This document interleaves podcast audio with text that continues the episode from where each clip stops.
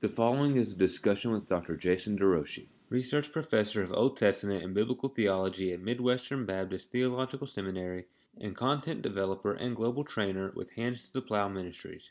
You can find more from Dr. DeRouchie at www.jasonderouchie.com.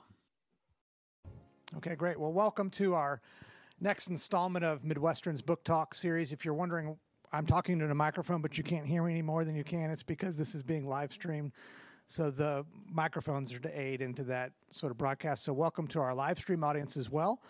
Uh, we do our best to create this to be a sort of Midwestern seminary version of what you might watch on C-SPAN's Book Talk. And if you don't find C-SPAN's Book Talk all that invigorating, well, this is a, will be a far more invigorating time. Um, but I love that show and enjoy enjoy watching those things. So it's part part of what we're doing. So we're on the uh, beautiful campus of Midwestern Seminary in Kansas City, Missouri. Wonderful fall day, and uh, we have a great book to discuss. Uh, I'm Jason Duesing. I serve as the provost here, and a delight to serve with faculty members just like two of whom um, I'll introduce here. Now, Dr. Andrew King uh, is Assistant Dean of Spurgeon College and also Assistant Professor of Biblical Studies, teaching in the area of Old Testament and Hebrew. He serves as one of the editors of the volume we're going to be discussing today. And then Dr. Jason DeRouchie serves as research professor of Old Testament and Biblical Theology. And he serves as one of the contributing authors uh, in this book that we're going to talk today. Uh, the book that brings us together is this brand new book from Zondervan Academic Five Views of Christ in the Old Testament. Um, copies are available here and also at the conclusion of our time for those of you who are here in the flesh there'll be a book signing so for the people joining live stream, sorry you won't be able to uh, take advantage of that, but we're glad you can join us nevertheless. Dr. King, as I mentioned, served as one of the editors with a friend of ours, Brian Tabb uh, from Bethlehem Seminary. And they created this book, and the it's a book that's in a series, the Counterpoint series in Bible and Theology, and it's a five views book. If you're not familiar with that format, I'll let Dr. King unpack that for you a little bit more here in just a minute. But essentially, there are five authors representing five positions, and they don't just present their views; they then interact with each other. So it's a it's a phenomenal way to see people. Uh, debate in a professional setting and to do careful scholarship in that way. Uh, but it's an enormous task for the editors to try to referee that. Uh, after uh, Dr. King gives some uh, comments and talks about his experience with the book, we'll invite Dr. DeRouchie up to do the same. Uh, then I will have some questions for them, and we'll go back and forth. And we'll conclude our time by opening up to questions from each of you. So be formulating those, and we'll give you time to ask them, uh, and then we'll conclude. So join me in welcoming here Dr. King. We'll welcome him up first.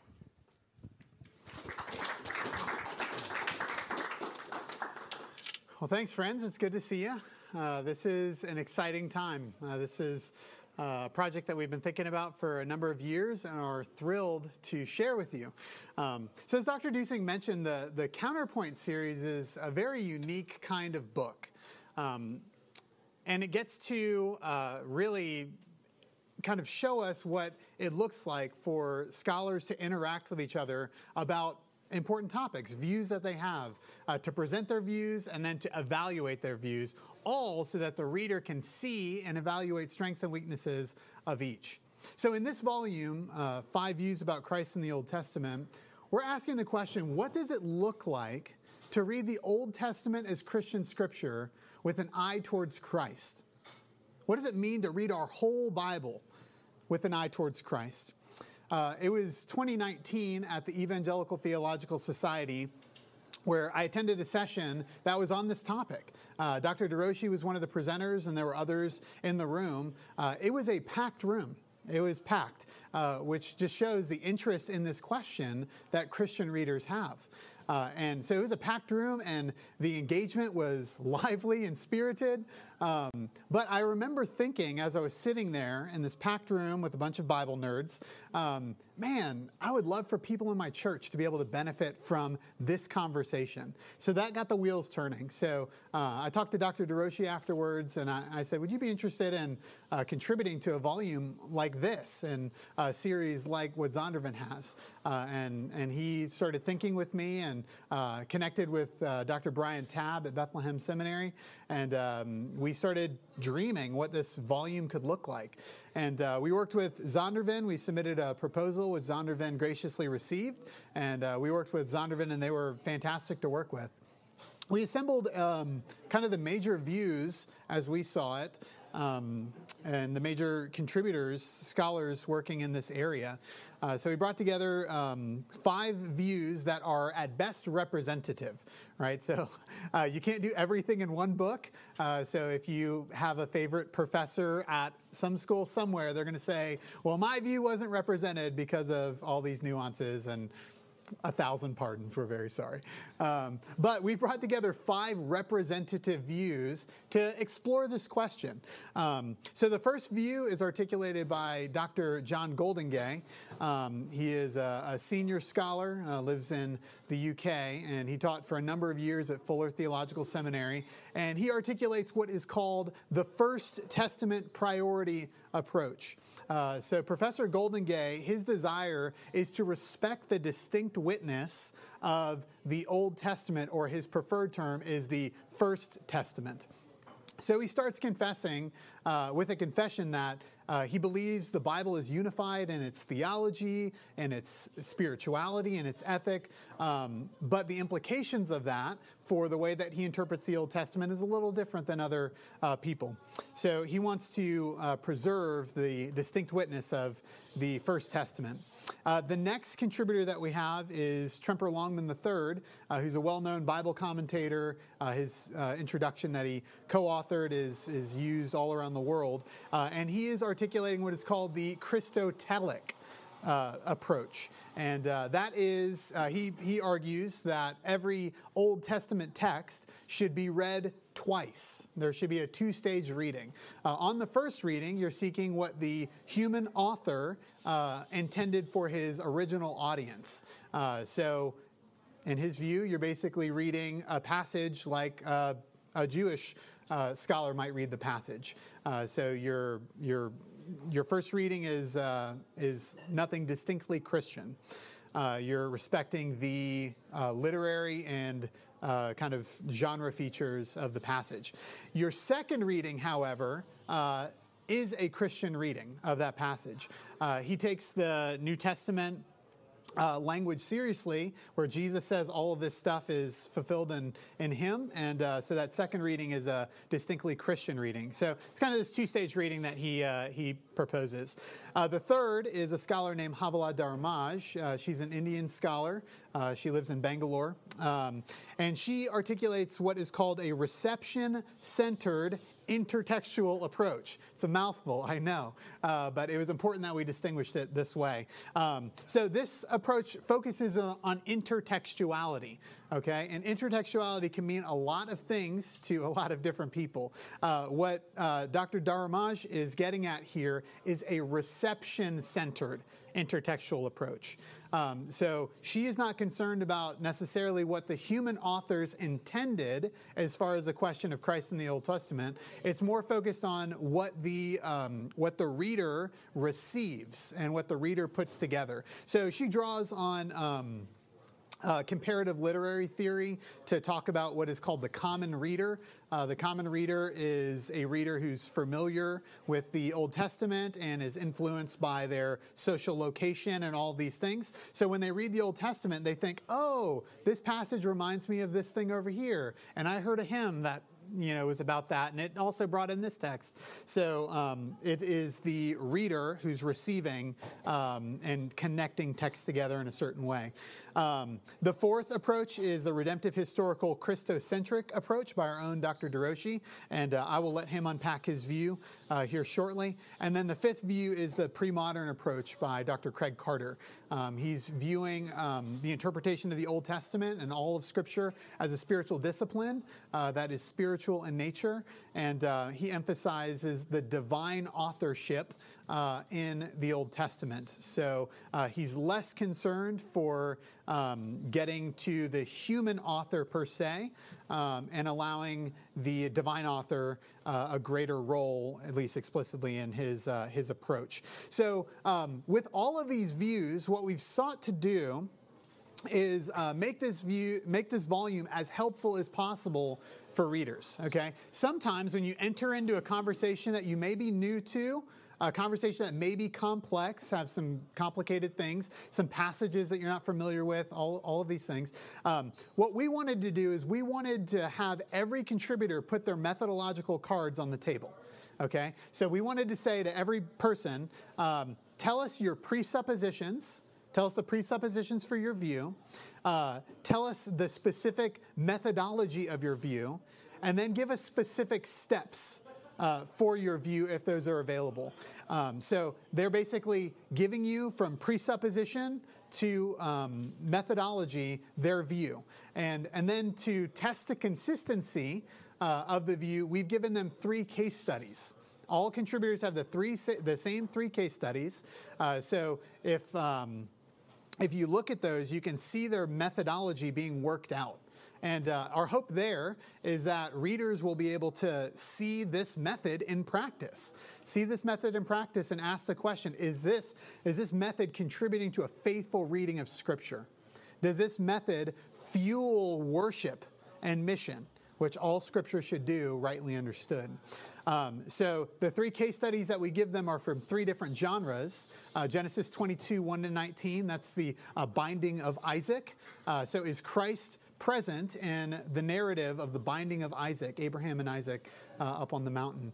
Uh, the second case study we give is from Proverbs 8, 22 to 31, talking about wisdom being with God in creation. Uh, that was a uh, disastrous uh, text for uh, some in the early church who uh, really took it in a very heretical direction, saying that Jesus is present, and by the way, he was a created being, so he's not fully divine. Uh, that's a problem. Um, and then, uh, but is Jesus in that text? Jesus is the wisdom of God. Is Jesus present in Proverbs 8? And then the final case study that we have is from the book of Isaiah, Isaiah 42, 1 to 4, looking at the servant of the Lord. Uh, is Jesus present there? Um, so, just kind of in summary, uh, Dr. Goldingay, the First Testament priority approach, uh, he answers all of the case studies no, Jesus is not here. All right. Uh, what he does is he separates um, what he calls meaning. That's what the human author of the Old Testament was intending to communicate from significance, meaning and significance. Um, significance, so you say, but the New Testament says that some of these passages are about Jesus, and he says, yeah, that's the significance, but that's not what the passage means. Um, and all of the, all, all four other uh, contributors take issue with that, as I think many readers might as well. Um, Dr. Longman, uh, the Christotelic view, he says, is Jesus present in the Old Testament? Well, no, but yes. Uh, in his two stage reading, the first answer is no, that's the wrong question to ask. Uh, but on the second reading, well, yes, we see how, uh, how Jesus is, is present here. Um, Dr. Dharamraj, she says, well, it doesn't really, you know, human authorial intention isn't really the right thing that we're pursuing here, not the question that we're asking. Uh, so it doesn't really matter whether Christ is in that passage because the common reader can connect Christ to that passage through uh, intertextuality with the New Testament text. Uh, Dr. DeRouchie and Dr. Carter both say, man, yeah, Jesus is present in the Old Testament. Um, so that's a little bit about the uh, little bit about the volume. Um, yeah, I'll let uh, I'll let Dr. DeRouchie come up and uh, unpack his view a little bit more and uh, tell you why you should read his chapter and believe everything he says. DeRouchie. Thanks, Dr. King. It was a joy to be a part of this project. As Dr. King said, I presented the reception centered intertextual approach. Let me just unpack that a little bit.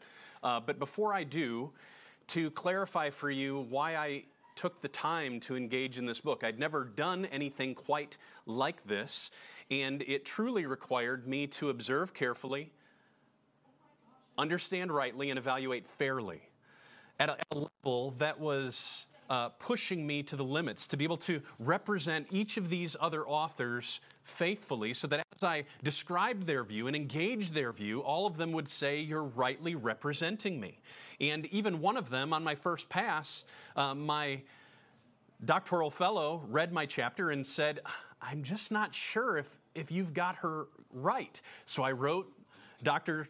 Dharamraj and engaged her, and she said, um, Your proposal is correct and you you have you've got this this right. And so that type of engagement was extremely positive. It's what should be happening within the scholarly community representing others well and then engaging them well with scripture as the authority. I really wanted to do this project because we're talking about jesus. The apostle paul in 1 corinthians 2 2 says i resign to know nothing among you but christ and Him crucified. I don't think Paul was saying, this is something new for the Corinthians. I'm, I'm just going to pull it out. I'm only going to engage, talk to you about Jesus. Read his book. He doesn't just talk to them about Jesus. I also don't think he's saying um, there's nothing that is important other than Jesus. But he does have an understanding of what is of first importance. And I believe that he is saying that he could not speak or do anything in his ministry without connecting it to the cross.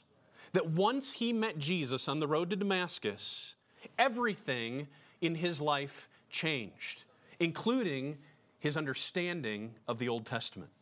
So within this framework, I entered in and I argued for what's called the redemptive, historical, Christocentric view. So let me un- unpack those two elements. Redemptive historical means that we can only understand Scripture rightly when we place it within how God allows all of history, indeed, it's His story, to progress, integrate, and culminate in Jesus. I wrote my chapter with the conviction that the Old Testament's history and prophecies and law and promises, all of them culminate in Jesus. Now, that by itself is significantly what my brother Tremper Longman is arguing the Christotelic view from the Greek telos, meaning the end or the goal, that everything in the Old Testament is ultimately pointing toward Him. That's redemptive history. But what's at stake then is considering now that Jesus has come, how do things change? As we move from anticipation to realization, as we move from shadow to substance, how does that impact our reading when we move from mystery to mystery revealed? What are the implications for our understanding of the Old Testament and seeing Jesus rightly in the Old Testament? So that brings us to the second half of my title, the Christocentric view. By Christocentric, many people use that title in ways I'm not using it, and so that's it's important for me to define what I'm talking about. By Christocentric, I mean everything flowing from him, but everything is pointing back. Indeed, I believe that we can only understand this spiritual book rightly if we are spiritual people. That means we have to start with Christ. We can't act as though He's not here. Paul says we have to be spiritual interpreters engaging a spiritual book. And in contrast to some of my fellow writers, I don't believe spirit is going to be pitted against the spirit. If the spirit inter, uh, um, if the spirit gave the Old Testament word, then the spirit who gave the New Testament word is not going to be declaring something that stands against what was in the Old.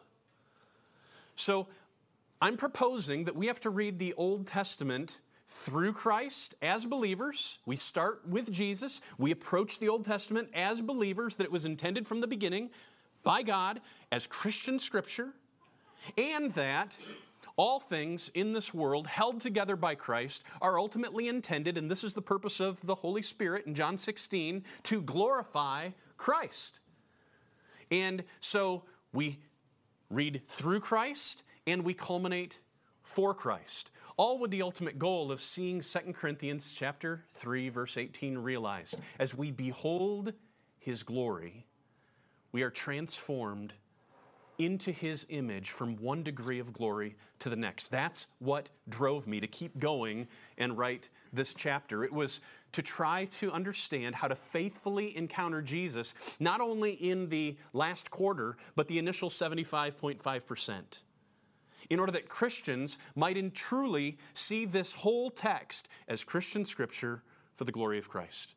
So, a redemptive, historical, Christocentric view, one in which we take significantly that Jesus has entered into history, and when he comes, so much changes. And one that approaches the Old Testament text through Christ and for Christ. And as you'll see, um, one of the elements that I was reminded of in this, in this writing was how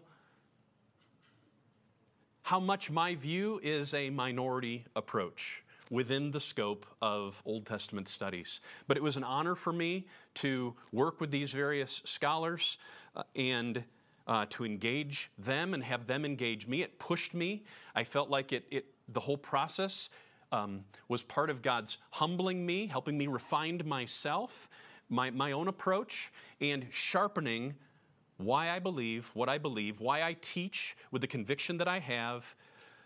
Ultimately, I pray for the glory of Christ. So, gives you a taste of what my contribution was about. Thank you so much, Dr. DeRouchie. Let me invite Dr. DeRouchie, to pick a chair on that side over there, and Dr. King, why don't you sit on this side, and I'll uh, sit here and ask you guys a, few questions, and you can um, address them to our audience here, and of course the live stream. So a book like this, you've both given both the snapshot of one chapter, but also the overview of the whole. I mean, for people watching and tuning in who maybe just hearing this book exists for the first time, um, you know, why is a book like this helpful for perhaps the people in the room, students here at our school, but you know, pastors or others? Because obviously they're going to be reading positions with which they are not familiar or they may not agree. So basically, why should someone go get this book and, and read it? Yeah. Well, I can start. Um, we, as I said, we've designed this book to be helpful to Christian readers. Uh, Christian readers who care about Jesus and want to read their Bibles well. That is the impetus for this entire volume. Um, we want to aid the reading of Christian scripture. Uh, so our hope with this volume is not that um, that a reader will uh, read through the volume and say, "Okay, I identify with this view and no other." That's if, if that's all that somebody comes out with is a label, then I'm not sure that we've done our job faithfully. Uh, we want readers to come out of this volume with tools in their tool belt to interpret Scripture faithfully to the glory of Christ uh, and for the sake of mission and worship. Uh, so, as readers are, are going through, they're seeing seasoned scholars who have thought about this issue for a long time, have contributed, have written, have refined their own thoughts on this, and are proposing ways of reading the Old Testament with an eye towards Jesus, or reading the Old Testament uh, more faithfully in their view. So, uh, any uh, pastor, preacher, anybody who's doing their devotions who wants to be able to read the Old Testament and understand it well, volume like this can be really helpful in uh, bringing together maybe views that they didn't know existed but have aspects that are compelling. You, you may have never heard of the redemptive historical Christocentric approach, and you say, man, that is like like intuitively that just makes sense of the way that I see Scripture and read Scripture. But now you have some handles uh, to to kind of uh, to grab onto. If I can just read from the uh, the final uh, the very last words of the book, it kind of summarizes a little bit about our our hope. Uh, we, we conclude, uh, Dr. Tabb and I, with this uh, this, this thought. Christian interpreters are entrusted with a great and glorious task of hearing and proclaiming the word of Christ as they ought. And our hope is that believers will not throw away their shot. So that's a little bit about that. If you know, you know. One of the great benefits of a book like this is that it can broaden your perspective it can give you an opportunity to come out of your own bubble, and we all have them, and realize that others with different perspectives have been thinking deeply about very deep things. And you can read chapters in here, as I did, and I mean, that was how it worked. I received the four other chapters, and I, ha- I bore the responsibility to respond to each of the chapters independently. And uh, they did the same for me. And I didn't get to read their responses um, until after the fact, after I had already responded to all of them. And in the process, what, it, what a book like this does is it, it provides the reader an opportunity to read different views, and some of what is said is said quite boldly. Texts are placed in parenthesis after the claims, and it leaves the reader to say, Wow, I'd never thought about that. Is that right?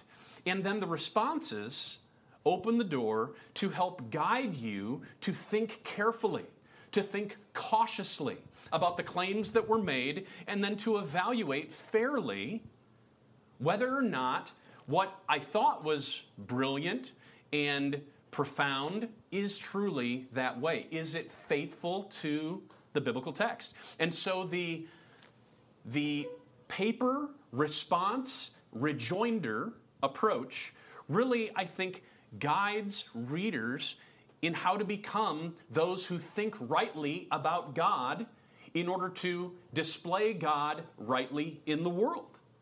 And so that's part of the goal of this book is to nurture right thinking about the God man within the whole of Christian scripture. And I, I think the benefit for readers will be similar for what it was for me. Chapter by chapter, refining what my convictions are, what the Bible really says, and then positively getting seasoned scholars to help you evaluate the claims that were just made in any given essay. So, Dr. King, as the one of the two editors, when you set out on this, you talked about how this came as an idea. Then you're enlisting author, authors.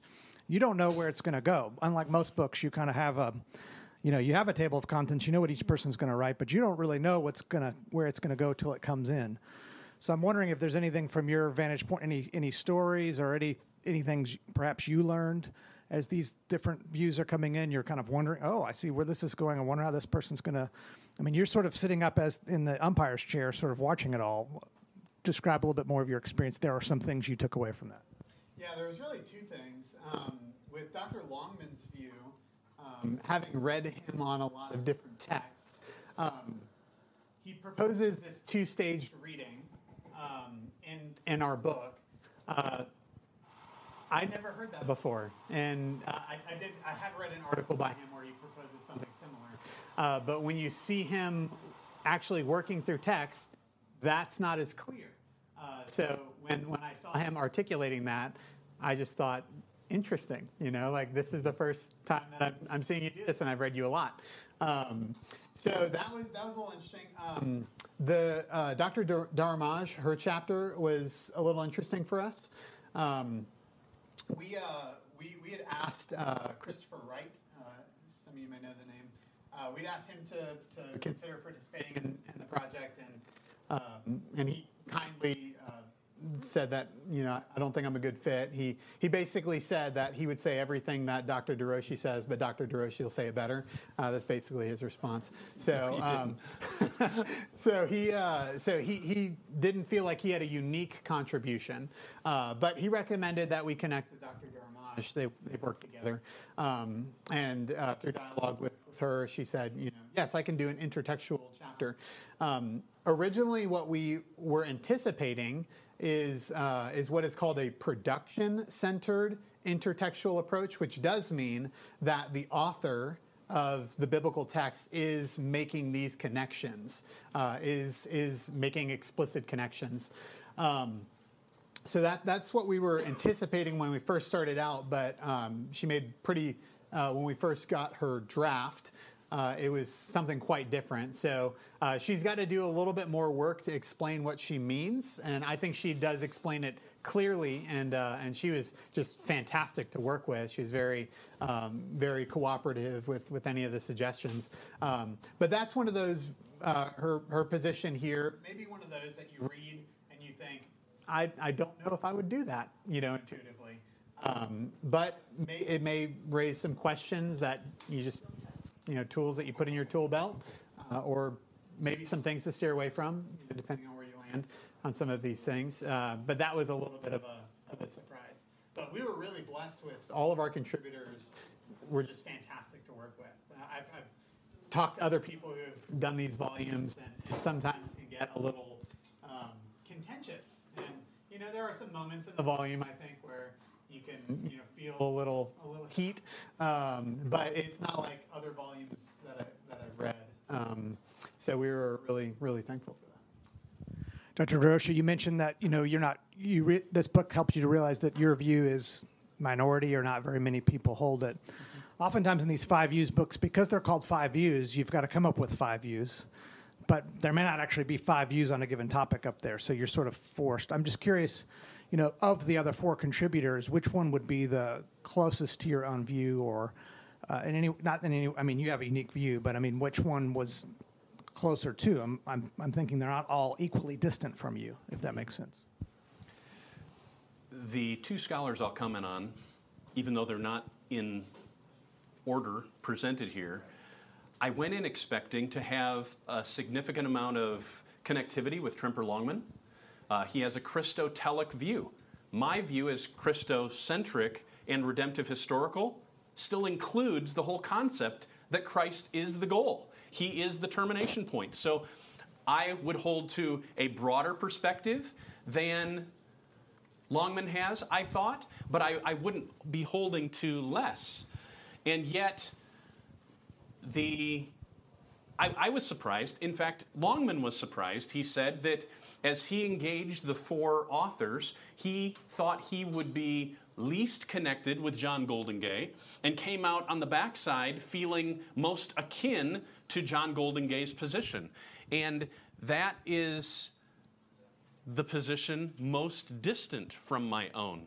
Uh, so as we look at the book, often it felt like it was three against two, and those two were myself and Craig Carter. Both of us who are very quick, um, we believe, following both fo- following New Testament claims that the Old Testament indeed bears witness about Christ. That Abraham saw my day, Jesus says. Abraham saw it and was glad.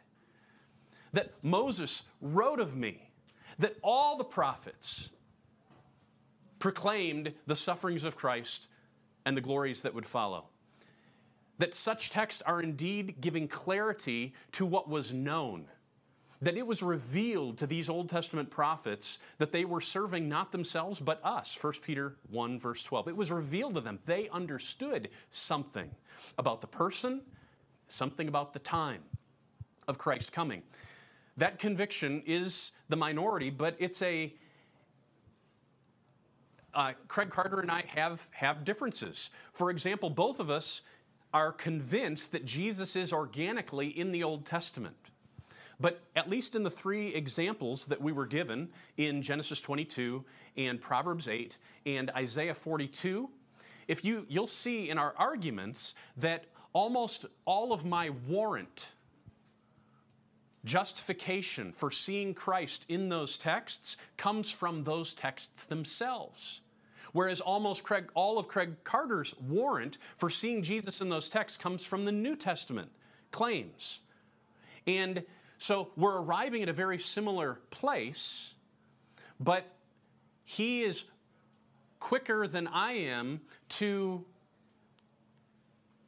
simply proclaim what the New Testament is saying. I see the New Testament as an answer key, but I also see it as where we get the algorithm. And we've got to go back and work the problem. And my reading of 1 Peter 1 10 and 11 is that is not that these Old Testament authors didn't understand that the, that the prophets who foretold the saving grace that is ours didn't understand what they were writing, but rather that it says just the opposite that they were searching and inquiring carefully to know what person and time the Spirit of Christ in them was foretelling the sufferings of Christ and the subsequent glories. That they had the Spirit, and that Spirit, think 2 Peter 1:20, they weren't interpreting on their own, but rather being carried along by the Spirit. That one of the ways the Spirit was doing that was by helping these Old Testament prophets do exegesis. Isaiah reading Moses. And the Spirit was guiding that searching and inquiring carefully that Isaiah might rightly understand something about the person and something about the time, that it was being led by the Spirit. Um, Craig and I differ on minor elements, but overall in the book, he and I are arriving at a very similar place.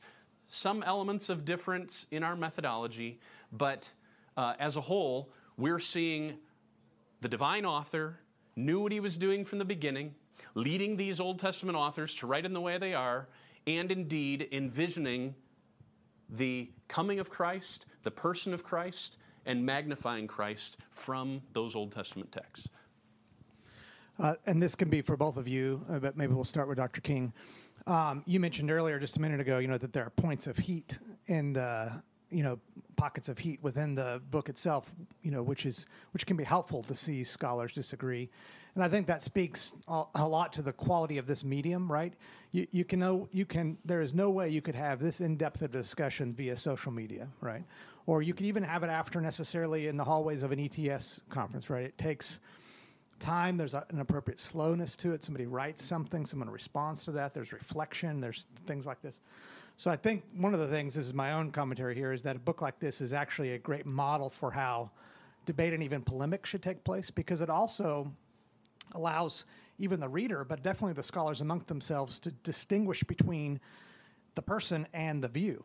Right? What's being debated are their views. You know, there's not there's not ad hominem attacks on the person, you know, that kind of thing. And it, and and this slow project allows that to take place. So the heat that may exist, hopefully, is in the views, right? People hold those views, they advocate those views, they think that they're they're vitally important, but but the heat that's in the views, and there should be heat, right? And this is where I'm getting at with this is that I don't gather either of you think that these are five equal views. You know, like you know, students coming along, let's pick one of these five. You'll be fine with each one of them right there. And so by by asking this question here here comes is we're not we're not necessarily I'm not getting at whether each contributor is a believer. We we hope by faith that they are um, trusting in Christ. But how do you see each view? Is perhaps perhaps is every view helpful to Christianity? Is every view a Christian view? Um, is every view, or are there some views that are problematic to one claiming to be a follower of Christ? Well, I'll just uh, I'll just make some initial comments. Um, one of the difficult things about uh, editing a book like this is that um, uh, me and Dr. Tabb are neutral parties. Uh, we are to be neutral parties, even though uh, there were some sections of some chapters that I read, and I'm pretty sure my wife heard me say, ugh. um, so but as we're what, we, what we're trying to do as editors is try to make every chapter and every interaction as strong as it can be to serve readers. Um, so we wanted to uh, bring the chapters along that we strongly disagree with and say, all right, how can we make that stronger? So we were interacting with contributors saying, you say this, maybe you can say this differently. Um, and then even in some of the interactions, uh, there was some instances where we said, I actually don't think that you're understanding this person rightly on this issue, or you're not representing them fairly, or, or something like that. Um, so we were able to um, make sure that the that we were focused on on people. Um, but these are really personal issues, you know. I mean, you're you're talking about uh, for for many of these scholars uh, ways that they've taught the Bible for so long to so many different students, and um, you know, to hear somebody push back against that view as, you know, not being a faithful way to read the text, you can see how that could rile somebody up a little bit. But uh, like I said, our contributors here were, were fantastic to work with. Um, and we were pretty easy, we were pretty easily able to keep their, their eyes on, um, on the views and, uh, and, and not the people as much. Hmm. It was a delight to engage each of these scholars, all of them professing believers. Yet, I truly am not convinced that all of them are equal options for believers. That's a danger of a book like this, as you were saying, that readers could come in and think, oh, these are four potential evangelical Christian options. And I don't think that should be assumed automatically in opening up the book. So I, I just have, uh, even though I would rather not read, I'm just going to read a, a series of questions that I think are helpful for you as a reader in entering into this book to be thinking about in order to evaluate uh, the, the legitimacy and the Christian nature of these views. And I, I, hope I can say this faithfully. Number one, is this scholar approaching Scripture as God's unified word, coming from the same God? Second Timothy 3:16. Is he allowing Scripture's claims from both the Old and New Testament to stand? Or is he pushing aside certain claims? Does the proposal require biblical warrant for the way it presents seeing Christ in the Old Testament? Where is the authority? Is it Scripture or is it a social construct, a community of faith alone? Does this view allow Christians to try to convince others about Jesus from the law and the prophets? That's what Paul was doing. But does the view actually believe that such is possible? If Jesus isn't back there, Paul couldn't have done what he was doing. So, how, how, do we think about that from the perspective of Christians? Do the claims affirm with Jesus that the scriptures bear witness about me? That Abraham rejoiced that he would see my day, that Moses indeed wrote about me? We, we need to think are they affirming that? And then we have to say, if they are affirming it, how are they affirming that? Because they may not all be saying the same thing, even if they're claiming, I uphold that text. And finally, does this perspective agree with the apostles? And I have a whole series of things that I think are necessary for it to fall within the, the framework of a Christian view. Do they agree with the apostles that Isaiah spoke as he did because he saw Jesus' glory and spoke of him? John 12 41. The apostles' view that what God foretold by the mouth of all his prophets that his Christ would suffer, he is thus fulfilled. Acts 3:18. The apostles' view that the gospel of God concerning his son was promised beforehand through his prophets in the scriptures, the holy scriptures. Romans 1, 1 through 3. Are they affirming that it was revealed to those prophets that they were serving not themselves but you? 1 Peter 1, 10 through 12. Do they affirm that it was revealed that the meaning of the scriptures, spiritual truths, can only be spiritually discerned by those who are spiritual. 1 Corinthians 2 13 and 14. And finally, do they affirm that only through Christ are minds softened to read the Old Covenant in a way that lets you behold the glory of the Lord so that we are in turn transformed into His image? 2 Corinthians 3 14 through 18. Those are just a series of questions that I think it's not just my view that holds to that in here, but I'm not certain that all the views embrace all those scriptural claims faithfully. Great. Yeah, very helpful. Okay, we'll open now. If anyone has a question, uh, you can raise your hand. I'll come and ha- give you the microphone. Uh, ask these uh, editor and author any question you'd like about this topic or anything else. This is your opportunity. So, uh, does anyone anyone have a question? Would anyone like me to ask them if they have a question? Thanks, thanks, Min, for your work here. Uh, maybe on those questions, Dr. DeRouchie, you mentioned one of the distinguishing factors between you and Dr. Carter is how quickly he is to go to the New Testament. Mm-hmm. Maybe what role those questions from the New Testament passages play in your view. Does that make sense? Mm-hmm. Of um, like, at what point do those do those questions come in for you in distinguishing between you and Dr. Carter? I mean, they are at the top for me. So I absolutely affirm with Dr. Carter that all of those texts matter, and I so appreciate that he holds that. What I'm wanting it to do, and I believe, and this is this is potentially um, a difference in our approach, is that I believe there is more Old Testament warrant for the New Testament claims than he naturally is ready to see. So I'm wanting him, and, and in personal dialogue, he's actually um, He's agreed with me. He wants to see as much Old Testament warrant as there is. I just see more than he does, and I more readily use the Old Testament to argue for what the New Testament authors are seeing.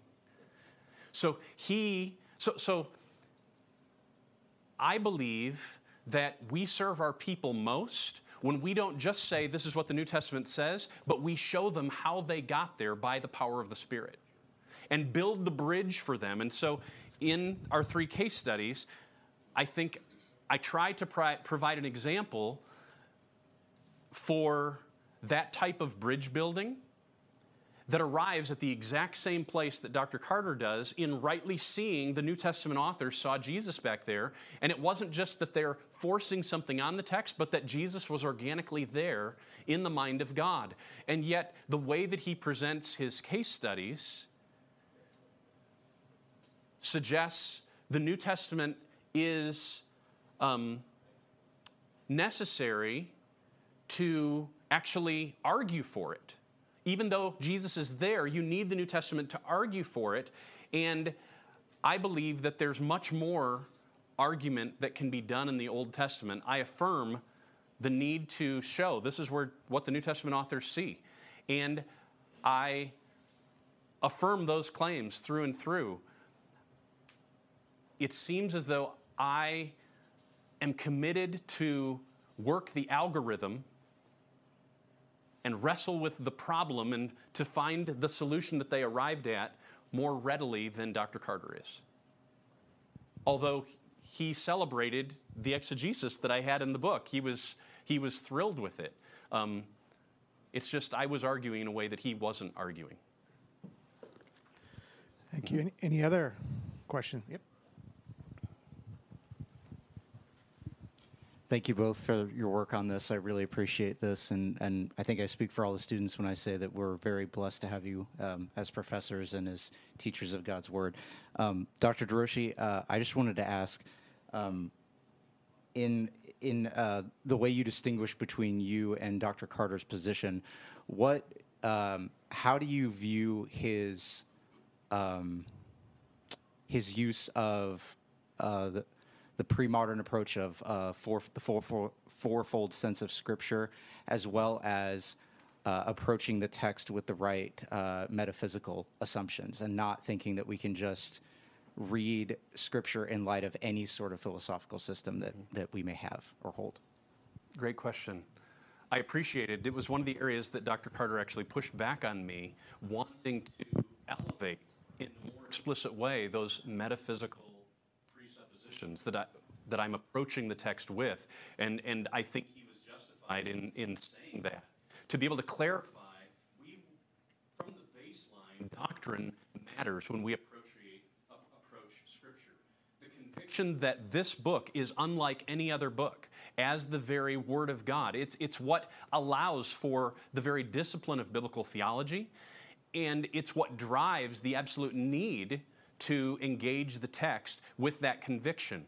We cannot ever approach the text as if uh, God is in tension with himself. And it, it, it's what, um,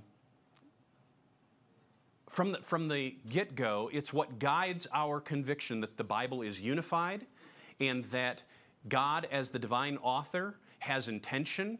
It allows for our conviction that the New Testament authors are actually making claims that are organically related to the Old Testament text, that we don't have apple seeds that become oak trees, but we have true acorns that are blossoming through the pro- progress of Revelation, culminating in Christ, such that in contrast to some of the claims in here, the Old Testament authors, I believe, and both Dr. Carter and I would uh, affirm this, would not have been surprised by the New Testament authors' claims, but rather, even if the New Testament authors are seeing more in light of the revelation of Christ, the Old Testament authors would have recognized the organic connection between their claims, the predictions that are made, and the realization in the person of Jesus.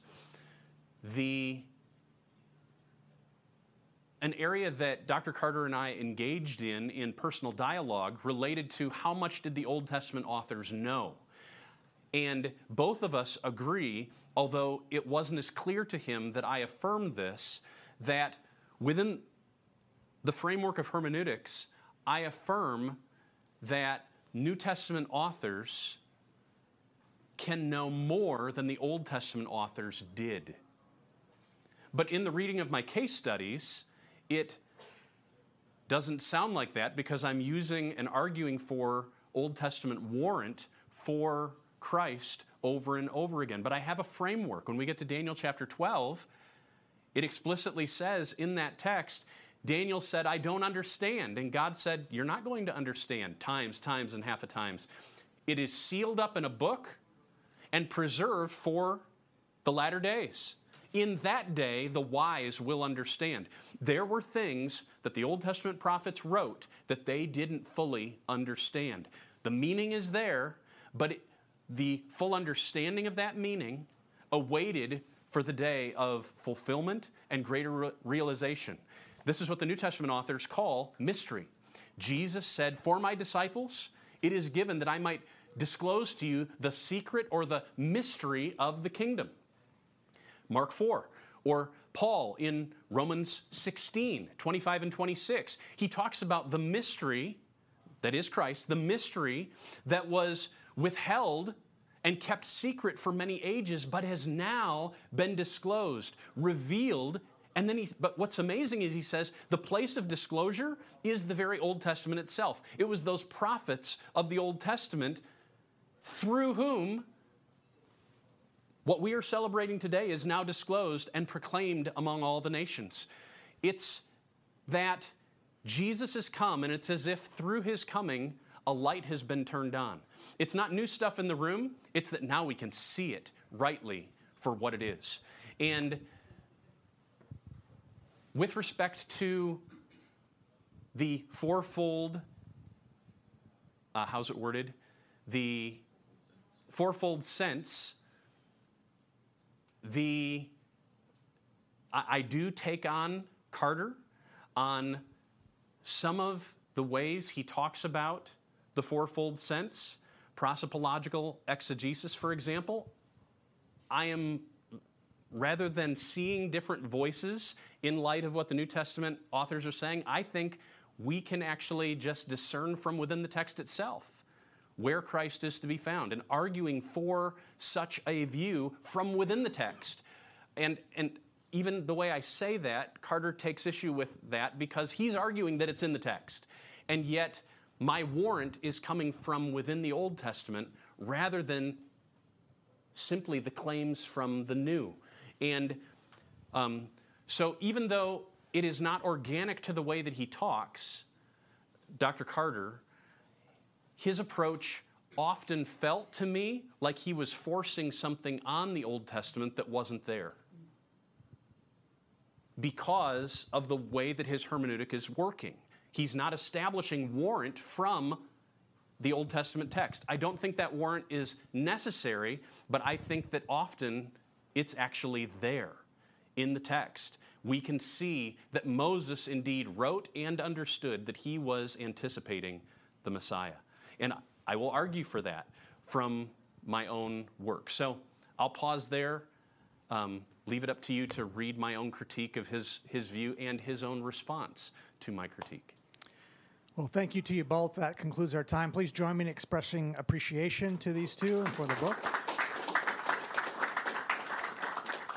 And let me remind you as you conclude, for those of you in the room today, the book is available at a 30% dis- discount right over here uh, from the bookstore, and these two gentlemen will be available to sign it for you as we wrap up. So thank you so much for joining us today for another book talk. Look for the next one to be coming your way here soon. Thank you. Thank you for listening to this discussion with Dr. Jason DeRouchie. Feel free to make copies of this message to give to others, but please do not charge for these copies or alter their content in any way without written permission from Dr. Jason DeRouchie. For more writings, sermons, and lectures from Dr. DeRouchie, please visit www.jasonderouchie.com. Proclaiming the kingdom and treasuring the God who reigns, saves, and satisfies through covenant for his glory in Christ.